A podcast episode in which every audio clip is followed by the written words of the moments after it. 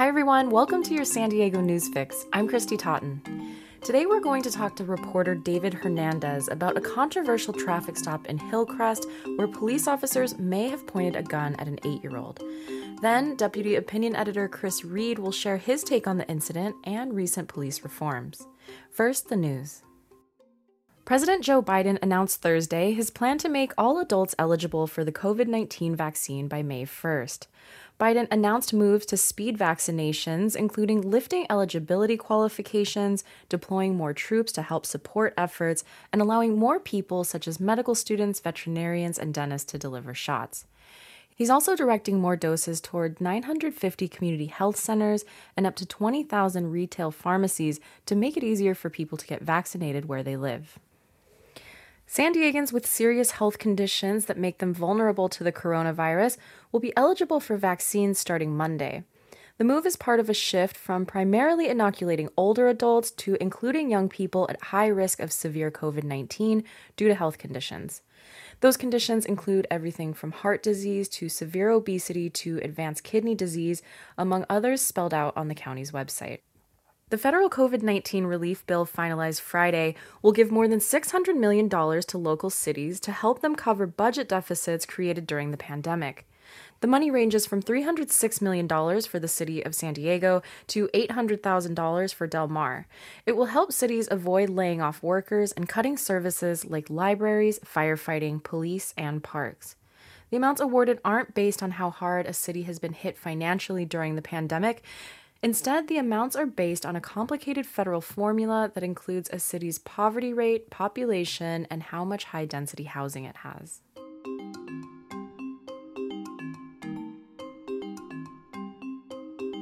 Two San Diego police officers drew their guns on a driver that had an eight year old boy in his car during a traffic stop on Tuesday. The boy's father had been speeding on Park Boulevard and didn't immediately pull over when a motorcycle officer started his siren. Video shows two officers point their guns at the driver as he gets out of the car. He's then taken into custody. One then keeps his gun drawn as the boy is asked to step out and leaves the car. The father says they pointed their guns at his son. Police said in a statement the officer never pointed his firearm at the child and maintained his aim at the vehicle. Activists protested the incident, and San Diego City Council person Monica Montgomery Steppe is calling for the police department to review how they interact with children. David Hernandez is a public safety reporter at the UT. David, why did they have their guns drawn in the first place? Yeah, so what we know now is that uh, an officer had spotted the vehicle speeding on Park Boulevard in the Hillcrest area. He had turned his lights and sirens on, and according to police, the driver didn't uh, initially pull over. Um, and once the vehicle did pull over, they engaged in what they call a high risk traffic stop, which essentially means that they have a situ- situation on their hands where they don't really know what they're dealing with and they may face a potentially dangerous person or situation. Um, so it's not uncommon for them to draw guns in a situation like this. Of course, the debate here and a lot of the criticism was um, centered on the fact that one officer uh, kept his gun drawn, and uh, you know some say that the video shows that he did point the gun at the child.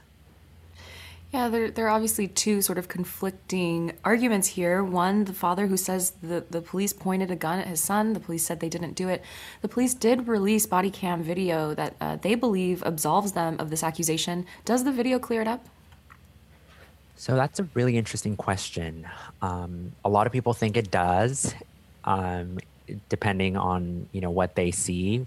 That clears it up for them, um, but essentially, it doesn't clear it up clear it up altogether. Like you said, police released a video and said, essentially, here you go. You'll see that the officer never pointed the gun at the child. And as a matter of fact, many people saw the video and immediately concluded um, that the officer did, in fact, point the gun at the child. And um, I've also heard from some people who are somewhere in between where they think it's a little hard to tell um, most of uh, those folks also lean toward the side of it's hard to tell, but it does appear that the officer pointed the gun at the child.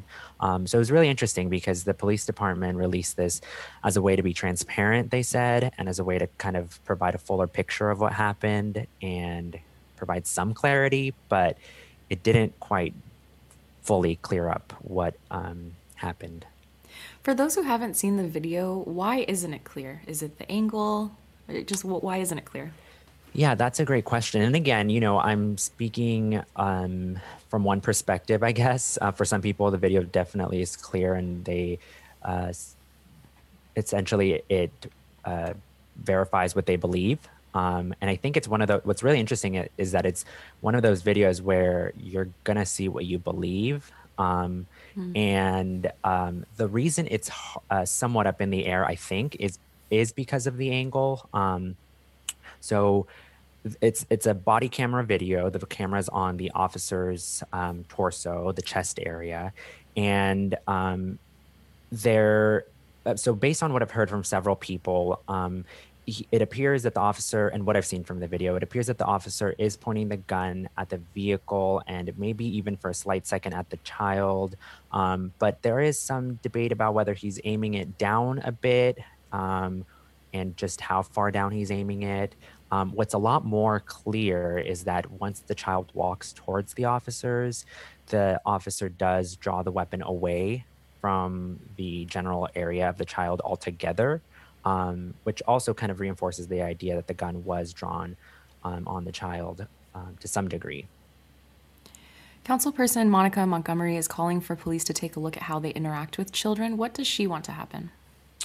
Yeah, so she wants uh, the police department to essentially uh, review how they how they interact with children during traffic stops. Um, and she didn't elaborate on that too much, but uh, one thing that we may see is uh, an investigation not only into this incident, but a review of the police department's policies uh, regarding traffic stops or other interactions involving uh, their guns being drawn.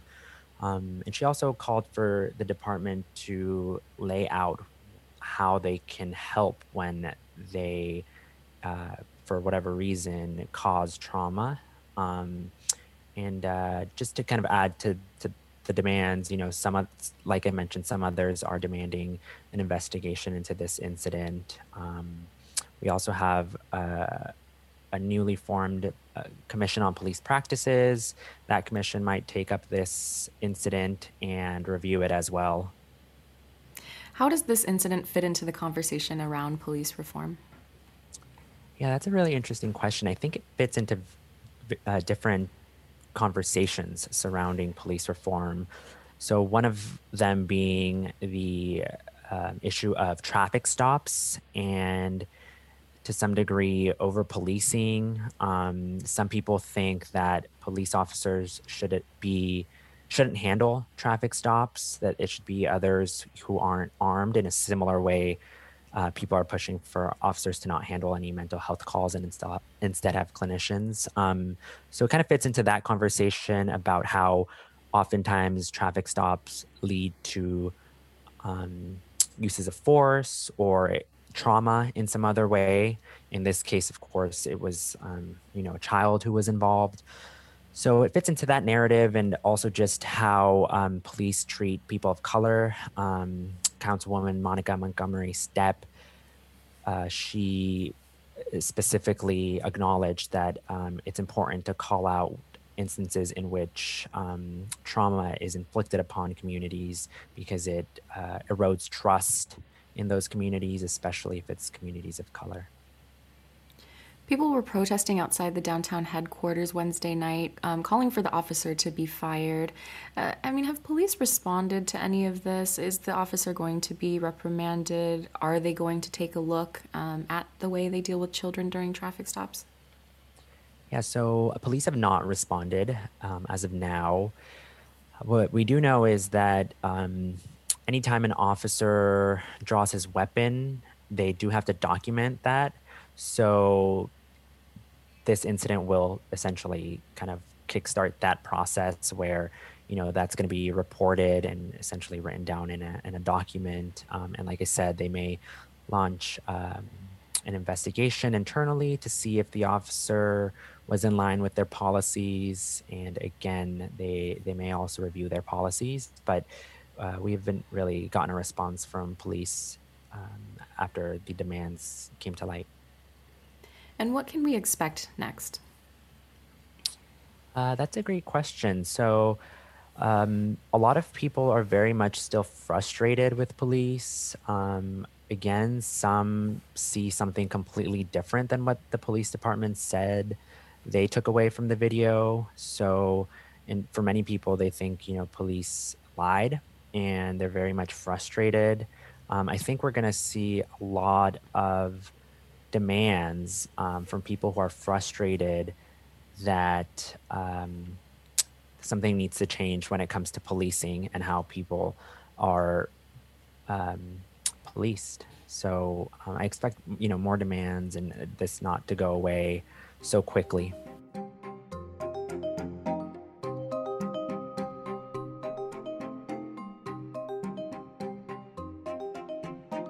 Let's turn to opinion. Chris Reed is the deputy opinion editor at the UT.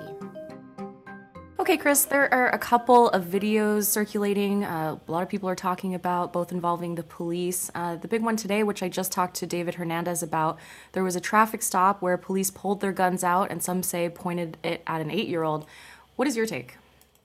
Um, the videos are ambiguous, and uh, I'm not clear if it's as cut and dried as some people, uh, including a council member, are saying that this was a terrible thing. The police say that the driver was going 70 miles an hour in a 40 mile an hour zone and did not uh, initially pull over when the sirens were on. And that triggers their automatic protocols under which they assume that someone is going to behave in a hostile fashion. And so that's why they had the guns drawn. And when the eight year old son of the suspect got out of the car, initially it did, in fact, look like the guns were pointed at or near him, but other angles were more ambiguous. And as soon as they ascertained that he was no threat, they said all the right things. They cautioned him that, you know, don't worry, you're not in trouble, blah, blah, blah. So they seemed to try to do the right thing. The case two weeks ago in Gaslamp, however, is way, way more troubling a police officer was uh, in the process of arresting a drunken man outside of a 7-Eleven when a citizen walked up and said, "Hey, there's a crazy person waving a gun over there." And so the officer drove to where the crazy person was waving a gun, a 69-year-old homeless man. And uh, the homeless man was babbling and rambling to himself and strangely eating food and looking at his goods, which his belongings, which are strewn all around. And uh, the cop says, Hey, I see the knife in your back pocket. I see the knife in your back pocket. And now, once again, keep in mind the homeless man is not coming close to the police officer. The homeless guy reaches into the pocket to get the knife, contrary to what the cop says, not good. But he appears to be dropping it when he is shot at three times and struck at least once by the cop. Now, the state law says you're only allowed to use lethal force if it's necessary to preserve public safety I watched that video twice. At no point did the homeless man do anything that appeared to pose an imminent threat at all to the police officer. This reminds me of the old days in cops when if you did anything threatening, they felt they had the right to shoot you. So it'll be interesting to see what the district attorney's office has to say about that case.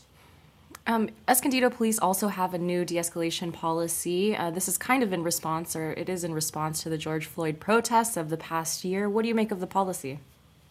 Well, they assert that it's a refinement of existing policies and that they've been on the right side of this issue for a while. But the fact is, Escondido, both the police and the city, have a, a long history that uh, that should make uh, communities of color suspicious of anything they do. In 2006, the city council passed a rule saying that landlords could not rent to undocumented immigrants and that they had to be immediately evicted. This went against both state law and against the federal law that says immigration policies are made by uh, the federal government. And it was quickly thrown out by a judge. But this at a time when the city was 40% Latino was widely interpreted as an openly, overtly hostile move. Then in 2010, they set up this unique arrangement where ICE agents were stationed at the Escondido Police Department. And uh, they also started having sobriety checks in which they would also nab people for being undocumented immigrants. So you can take the events of this last week with them announcing the policy as actually a really good sign that they're making progress and they don't uh, they appreciate the need to you know try to keep calm and keep satisfied a large chunk of the city's population. So uh, all in all, uh, it's progress in Escondido, but it really doesn't. It's probably not going to convince the community uh, how well-meaning it is until the history of this century goes further in the past. Yeah, well, we've seen a lot of police reforms this past year, you know, including San Diego police ending the use of the carotid restraint. Voters approved a new police oversight board. Do you think enough has been done, or is there more to do? Well, I think that the key problem right now is the internal culture of many police departments, not so much the laws. Uh, we had the mayor of San Diego, the then mayor, Kevin Faulconer, touting and touting and touting this policy under which police were required to inform on their colleagues when they do something wrong. Uh, that's right in the, the Peace Bill Officers Constitution or the Peace Bill's basic rules in California. You're supposed to prevent wrongdoing, including by a colleague. And I've been around enough and I've known enough police officers and I've read enough internal reports to know that cops see each other as under siege. And so their first instinct is almost always to back up uh, their fellow cop. And this is a human nature. But on the other hand, until you have one officer directly stopping another officer in real time from doing things, I think they'll continue to believe this perception among officers that they can get away with stuff. Another popular conversation or catchphrase of the past year is defund the police. Um, you know, people have different definitions of that, but what are your thoughts on it? Well, at a fundamental level, defund the police is not supported by a majority of anybody except probably white people under 30. Polls overwhelmingly show communities of color welcome police as stable influences in their lives. Now, of course, there's terrible misconduct by police, and there's long history here. And just you know, until body cameras came along and until cell phones came along, uh, claims of routine harassment and brutality were obviously are obvious, often disbelieved. But uh, I think that uh, overall we're making progress. We just got to work on that internal culture much stronger and have many more police chiefs like the one in Houston, who has flatly told police forces that he's led in, in Texas on a couple different occasions, hey, you can't do that. Hey, you can't do that. Hey, that's not who we are. And so until we have that as a more consistent lesson to young officers, I'm not sure ultimately how much reforms can do because in the end of the day, a lot of cameras are turned off and it's just the officer's word against the person who's accusing him or her. Going back to the eight year old who may or may not have had a gun pulled on him, um, you know, in response to that, Monica Montgomery, Sean Elo Rivera, they've released statements and also requests for police to look at how they treat children, how they interact with children. Um, do you think that's necessary, or what do you think should be done? Well, I think that they, cer- they certainly should explain how they are how they deal with police. I mean, how they deal with children in traffic stops and in other circumstances. Probably also in domestic violence cases and other cases when kids face extreme stress. But I don't think the presumption should yet be made that the police handled this the wrong way. Once again, they're wearing the high risk protocols. They're supposed to ex- expect an attack and be completely defensive and prepared for it. And if you watch the video, the cop may have aimed the weapon at the kid, but only for a few seconds. And then everyone said the right thing to the poor kid. But we'll see. More information should come out, I hope. And then hopefully we'll get more clarity on exactly what the officers did. Thank you for listening to the San Diego News Fix. I'm your host, Kristy Totten, and we'll be back tomorrow.